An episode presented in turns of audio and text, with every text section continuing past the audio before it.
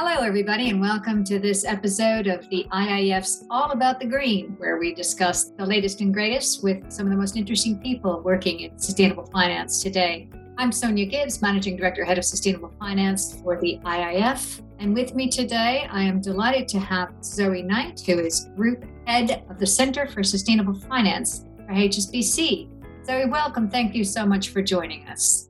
Hi, Sonja. It's a real delight to be here this afternoon. Wonderful. It would be really interesting, I think, for folks to understand a little bit more about how you first got involved in climate finance and maybe a little on how your role has evolved over the years. It's really changing for all of us, isn't it?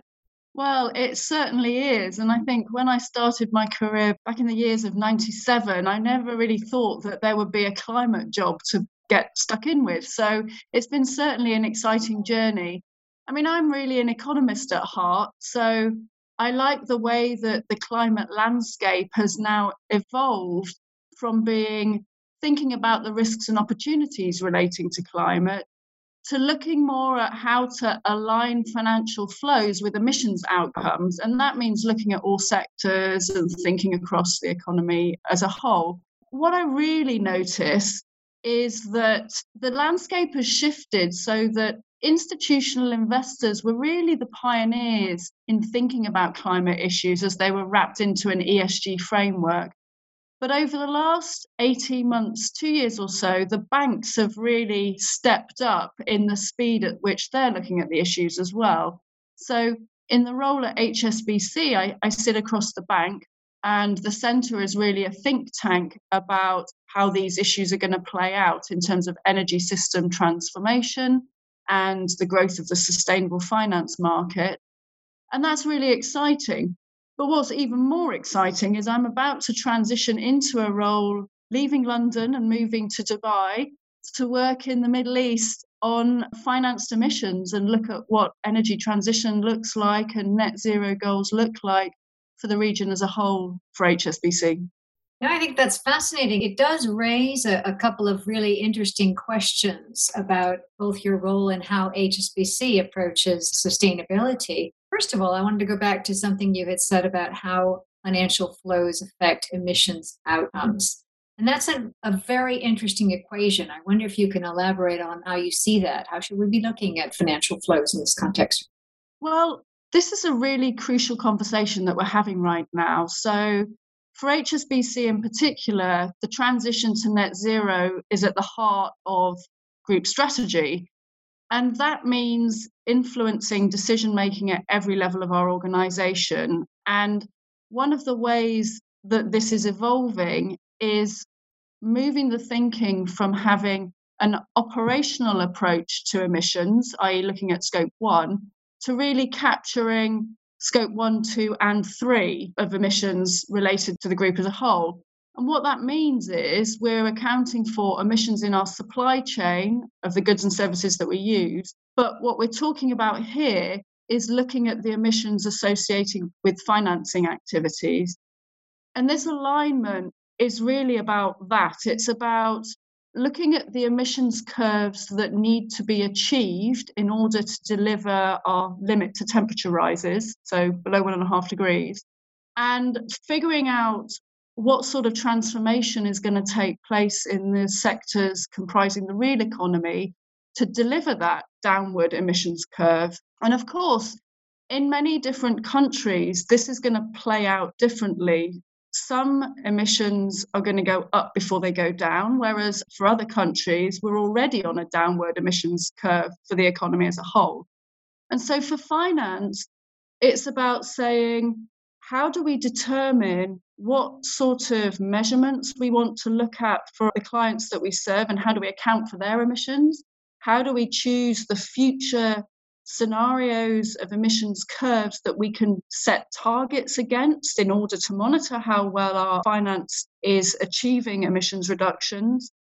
And how well do we engage with our clients to understand what they're doing so that we can really support them on that journey by providing the financing needs that they're going to require to actually facilitate this shift themselves, right? It's not going to come from nowhere. They're going to have to invest to transition their business model.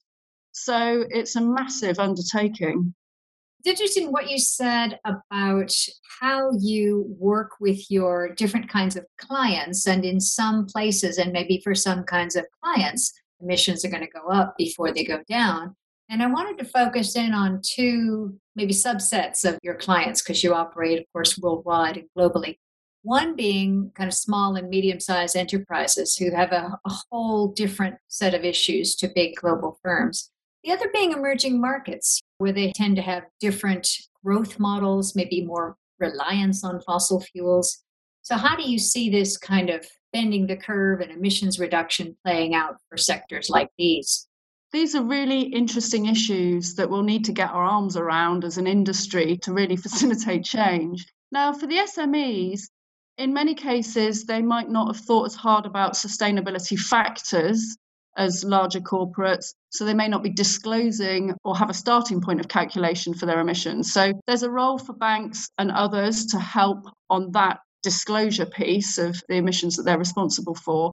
And there are several drivers that are encouraging them to do that. One, if they're part of the supply chain for a larger corporate, where the large corporate is on the receiving end of engagement from shareholders who also want to see the supply chain having emission reductions associated with it. So the SMEs are kind of the next in that chain of discussion from other perspectives, they're dealing with their own customer base in terms of consumers or government stakeholders and, and, wanting to have a sustainability approach that really resonates with the broader society that they're working in. So it's important for SMEs to start looking at how many emissions they're responsible for. The other end of the scale, in terms of emerging markets, they equally have a disclosure issue to worry about because shareholders and governments themselves are asking for that information. But they also have a very different backdrop in terms of ability and capacity to pay for the transition right now. Right? Because even though the cost of renewables has come down sharply over many years, actually in some locations there might be regulatory hurdles that prevents the uptake of renewables or there might be other barriers like the volume of people that are employed by an industry that is high climate impact. And so, on that basis, we really need to enable a just transition where people are brought along. There's thinking around the compensation mechanism when we need to transition away from fossil fuels into low carbon sectors. And the financial system is doing a lot of thinking around the vehicles that we can use to accelerate investment for a just transition. So that may well mean bringing forward the end of life date for fossil fuel facilities in certain countries and thinking through how we can help make sure that guardrails around that type of thinking have scientific integrity and actually are about facilitating emission reduction and aren't just about prolonging the life of an activity that is going to be harmful to the planet. That touches on another sector that's very much in the public eye. You've spoken about the concerns for small business, you've spoken about some of the big picture issues for emerging markets. But of course, these sort of what you call high emissions sectors or hard to abate sectors, oil and gas, energy, and so on. Some of these considerations have got to be the same, right? They all have stakeholders, they all have pressure on them from various sides to reduce emissions and so on. You've just come, I think, from a very interesting conference in Houston for the oil and gas industry. What are your thoughts here on, on these hard to abate sectors? Yes, well, you're right, Sonja. I have been in the heart of Houston listening to many oil and gas power companies talking about how they're going to approach the future. Of course, being incredibly mindful of the tragic events occurring through Russia and Ukraine and being mindful of that but nonetheless, they are still thinking about what their climate transition looks like. Hard to abate sectors are a particularly interesting topic because you need the materials that they are producing to provide climate solutions. You know, steel goes into wind turbines. We need to find a way that decarbonizes those industries in a way that is going to provide us with the materials that we need to respond to population growth, economic growth, etc., etc. But what they're doing is actually pretty innovative because they're partnering with their supply chain or their customers, depending on which end of the curve you're looking at, and thinking, okay, how do we de risk this for both of us? How do we create the business case that says, we know that we need to reduce emissions. We know that in doing so, is probably going to be a little bit more expensive in the short term than it will be in the long term. But we know that we need to get to scale so that it does make the whole thing cheaper and have a knock on effect in other markets. And one of the themes that really resonated through the conference as a whole was this notion of innovative collaboration, innovative partnerships, so that the demand for the, the climate solution is there in the first place before needing to put up a lot of capital that may or may not end in the, the result of a market that you really, really need. So we've got this really strong interplay of acknowledgement between all companies and government that they need to accelerate unblocking these institutional barriers which might come from regulation or pricing and really try and create this low carbon ecosystem that is addressing the climate problem and, and, will ultimately be cheaper and stronger for all of us. And of course, you know, as you mentioned earlier, in some countries and localities, that conversation between governments and, and the companies that operate in their jurisdiction is going to be different, right? In some places, particularly in Europe and the UK, maybe that's going a little faster than in some other places. So, for sure, there are catalysts that speed things up in a different way between markets. So, for instance, in Europe and the UK, there's been a very long history in regulatory prods that have shifted the energy system. So, whether that's targets for renewable capacity as part of the mix, there's been targets on energy efficiency, the introduction of EU emissions trading scheme to really shift the economics of the sectors have been all useful tools which ultimately have bent emissions curves downwards.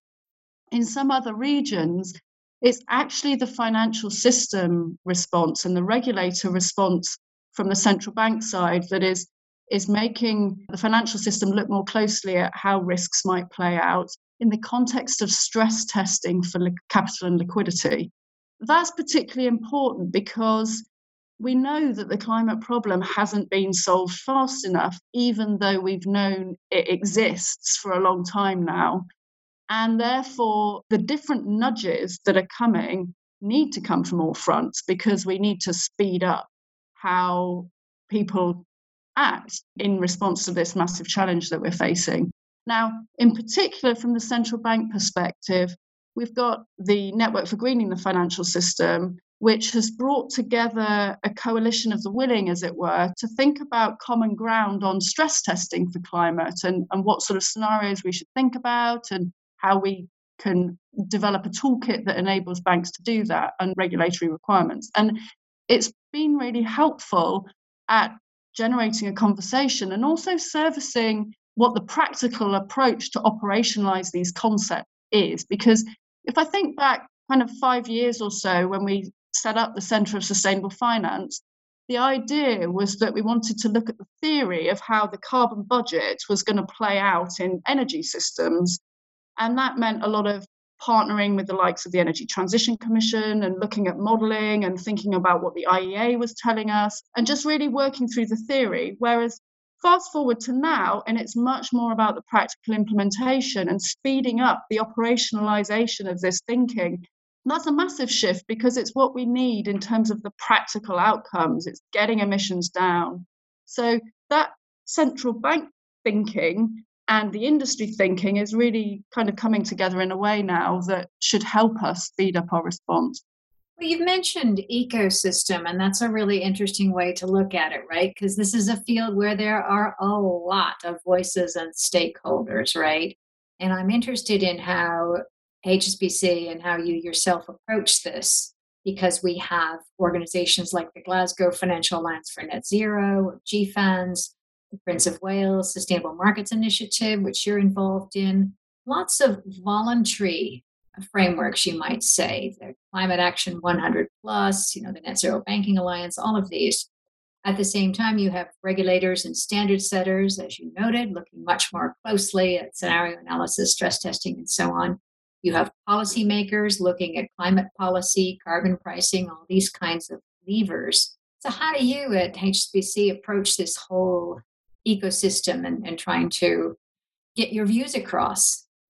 This, Sonja, is certainly one of the trickiest things we have to navigate because we're a large organization. We are geographically diverse, we cover all parts of the financial system.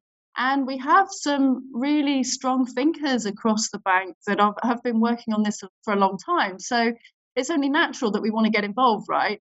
To do that, we want to have the dialogue to hear the different voices on critical issues. So, for example, we know for sure, the financial system knows for sure that we need to support transition financially. We need to help companies, customers, individuals, governments shift, and we've got to do it fast. The practical ways of getting it into systems, as in operational systems that have been set up for a very specific purpose, kind of governance, making sure that we're making decisions effectively across the financial system, making sure that we are complying with our regulatory requirements. All of those factors are really important. However, no one person in the financial ecosystem is going to have the right and accurate view of how this climate situation is going to play out.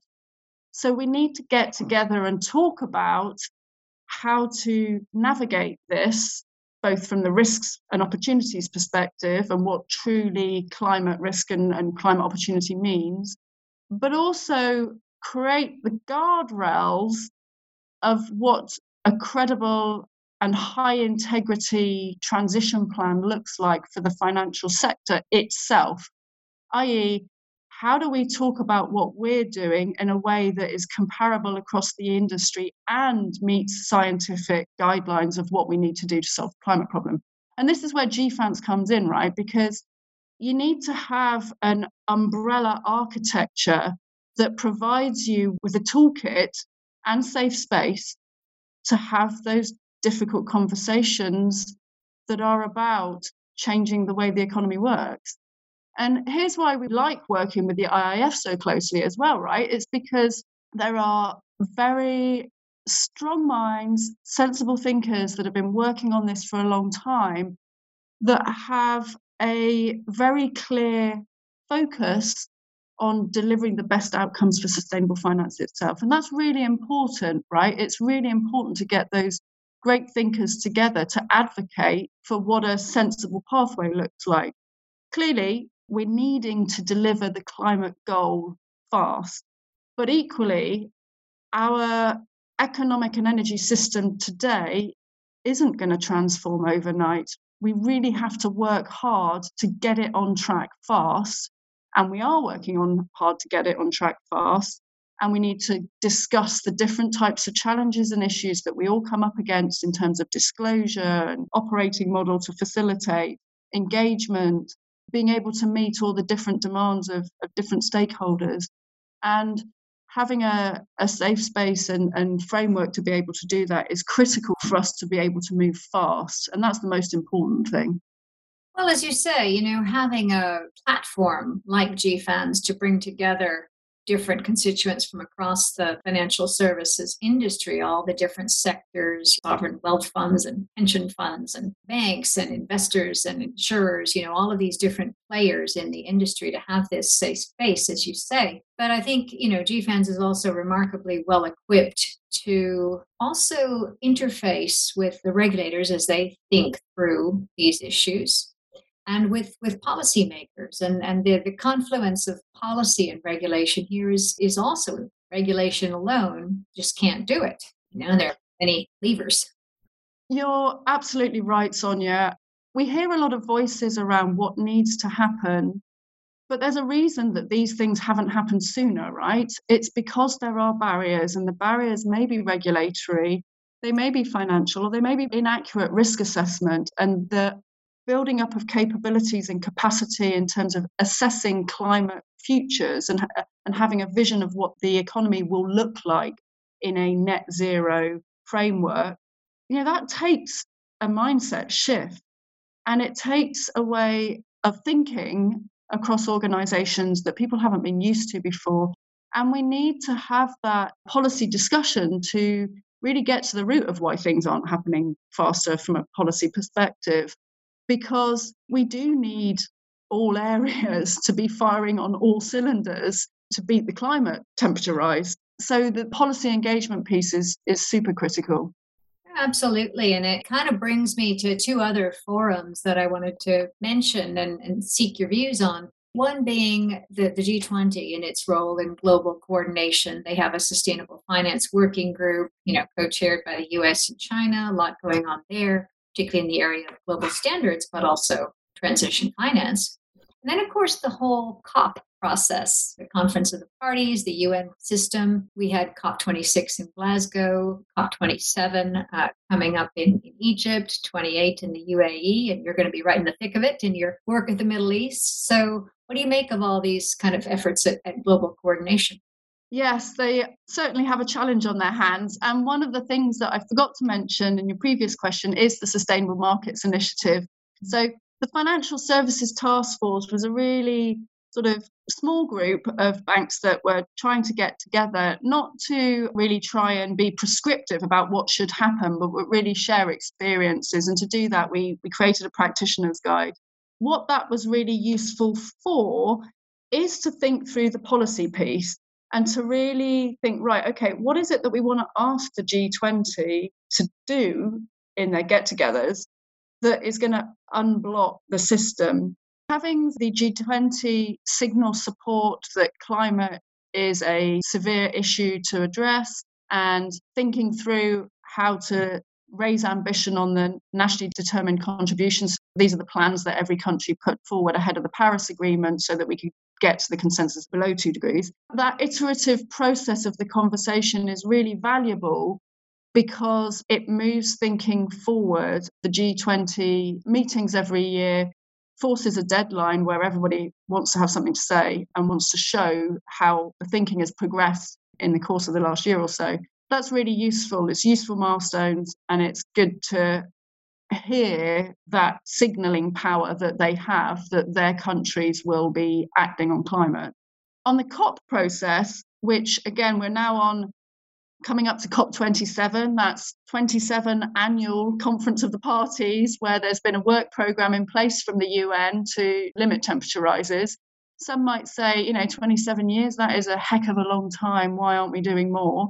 But equally, having sat in the plenary discussions of a COP whereby every single country has a chance to bring its voice to the table and talk about what it's doing, I think it's somewhat miraculous that we managed to get to an agreement in Paris in December 2015. And the work that Christiana Figueres did in diplomacy and bringing all the countries to the table to achieve that is something phenomenal in my mind. Moving forward to COP27, we had Paris. We still need to raise ambition on country action because we're still not aligned to that below 1.5 degree outcome. The role of the UN framework on climate change is really to keep going with those technical work streams that do baseline emissions accounting, to keep building the rule book of Paris so that there's consistency of country submissions around what countries will do, and really bring everybody to the table to remind them how this action will translate into emissions outcomes and how we need to get faster at it. One thing that we've got particular eyes on is the fact that 2023 will be the global stock take. So, back in Paris, when countries brought their plans to the table, it was agreed that there would be a progress update in the future to see how well those emissions plans were going. Because, of course, some of them were an absolute reduction, some of them were business as usual. So they had a bit of untangling to do around comparability issues. That's important for the UAE. First stop in Egypt, the importance is focused on financing for resilience. So the adaptation piece, that of course, Egypt, as representing Africa, has a lot of challenges around adaptation, but also scaling up power systems to provide access to power and respond to the other sustainable development goals. Finance is still going to be front and center in Egypt. And what I think we would like to see more of is tangible examples of success. So, where have financing vehicles really worked to either accelerate a closure of a fossil fuel facility and make that shift to renewable power in a way that is just and equitable in an emerging market. We want to showcase strategic kind of collaboration between oil and gas and industry to look at how to collaborate on decarbonisation. And actually, the Egyptian petroleum industry has signed a memorandum of understanding between ourselves as finance partners, but also some other industrials, Baker Hughes, Bechtel, the Egyptian petroleum companies, to look specifically at how to decarbonise the sector. And so, this type of innovation and thinking and collaboration is really the way that we're going to create blueprints for what can be lifted and translated into other markets. Doing that will help us going forward. That's so interesting. And I, I, think, you know, COP itself, the, the UN process has evolved over the years. And one thing we certainly saw a lot more of in Glasgow was private sector attendance and private sector voice, including the private financial sector, which of course we're getting at here. Looking at COP27, COP28, and going forward, it's an interesting confluence of the role of the private sector in mobilizing the kind of capital we need for the transition and for climate finance in emerging markets, the evolving of regulation and policy, you know, bringing that, that element into it, but also the the opportunity side. You know as you just mentioned there are huge opportunities in financing the transition and that brings me to another question i had for you which is around the role of markets. You know bond markets equity markets carbon markets. We need to have deep liquid capital markets for esg products and instruments in order to facilitate all of this. No? How do you see it going we certainly do need deep and liquid markets, and we certainly need transparency that capital is moving in the direction that companies and financial institutions have pledged that it will do. So, this transparency piece is critical. Um, bond and equity markets can really help on the mobilization piece. And the growth of the green bond market, the sustainability linked bond markets have been critical for companies and sovereigns to show their credibility of translating words into action. So they absolutely are part of the solution. One of the things that this highlights is slightly different levers that are available for change across the system. So if you're a shareholder, you obviously have your lever of engagement as ownership of that company. And you're going to be able to address that each year through the AGM, you're going to be able to address that through investor roadshows, and you're going to be able to have a topic that you really want to get behind for that company to act on. And, and climate clearly is a, is a big issue. If you're a bank and you're on the kind of lending side or the issuance side, your lever is slightly different because you can address the cost of capital that you're willing to provide. And therefore, you've got this economic lever that will eventually change the drivers of the underlying issuance market and the loan book.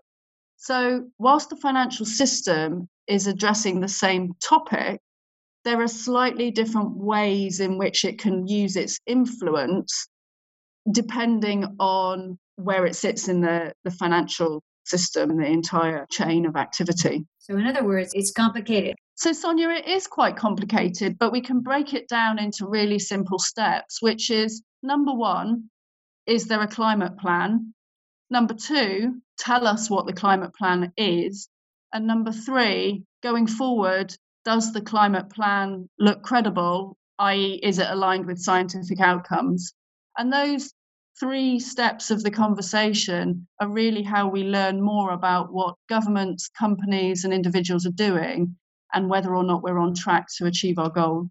That really does encapsulate what investors need to know in the conversations that banks and other financial firms are having with their clients all over the world as we speak. Now, you have been really generous with your time today, but I did want to come back to one question that comes up again and again in any conversation in recent weeks. And, you know, given the challenges presented by the Russia Ukraine conflict and the potential implications for markets, including, you know, much higher oil and, and energy prices, you know, which has a lot of ripple effects. How do you see this evolving in the context of the green agenda? Clearly, it emphasizes the case for transition. for getting away from reliance on fossil fuels. There's so many good reasons to do this, and energy independence is just one of them. But at the same time, it's also a big distraction for global policymakers. And high oil prices, in and of themselves, can siphon off resources, for example, from vulnerable emerging markets that need to meet their sustainable development goals. So, how do you see all this playing out? Well, for sure, it's a very heartbreaking situation that is playing out around us right now. And in Houston, clearly, the conversation, which was supposed to be fully centered on climate transition and energy futures, really had energy security in it as well. So, the real takeaways from the discussion were of the importance of the sector as a whole for solving climate. So, every single CEO talked about engineering expertise, the talent pool, shifting the existing infrastructure to be used as a solution for climate change, the role of the sector driving transition in an orderly fashion. But they also acknowledge that there's a lot of work to do in terms of educating how they fit in and how they facilitate those solutions and how that can be done. Clearly, for many, it's just not happening fast enough. And so the terrible events that are playing out are here with us and the leaders of those companies and the leaders in Europe and the US and everywhere have to respond to what's happening now. But equally, there are a mass of other people that continue to work on energy transition, whether that's in a ministry, in local government, in a financial institution, in the asset management industry. And they don't suddenly stop working and they're not suddenly shifted into a different field in most cases. So it needs to happen faster. We know that. The innovative breakthroughs that can come are still underway. Work on hydrogen and how to embed hydrogen as a cleaner solution. The likes of the philanthropists and different activities that are coming to the fore, supporting areas like direct air capture, natural capital solutions, and getting scale of funding into those topics is really crucial. And in fact, HSBC just put a 100 million of capital into the, the Gates Breakthrough Foundation initiative. And so, yes, nobody can deny that there have been issues to think about, but equally, nobody can deny that the climate problem is, is going away. And so, that's a clear topic of conversation. The one thing that I would say, though, is last week revealed, to my surprise, that the oil and gas sector and power companies want to be much more on the front foot of telling their story and want to be on the front foot of demonstrating how they can play a, a bigger role in making that shift. For HSBC and for all financial institutions, the starting point is engagement to finance change, right? Because without funding, there won't be change, there will just be bankruptcy. So is that what we really want? I'm thinking that we want prosperous societies that are limiting temperature rises and that make space for everybody and where everyone has a role. And to deliver that outcome, we need to try and accelerate the solutions. I think it's a really, really thoughtful answer to a difficult question. How is all of this going to play out going forward? But I think you're you're absolutely right. I mean, it's going to be the decade of transition finance. Zoe, thank you so much for being with us today. It was an absolute pleasure. Thank you, Sonja, for inviting me. Thank you so much for joining us for this episode of All About the Green with uh, Zoe Knight, who's Global Head of the Center of Sustainable Finance for HSBC. We appreciate your time today. And for more episodes of All About the Green, go ahead and find us on Apple Podcast, on Google Play, and Spotify. Thank you so much.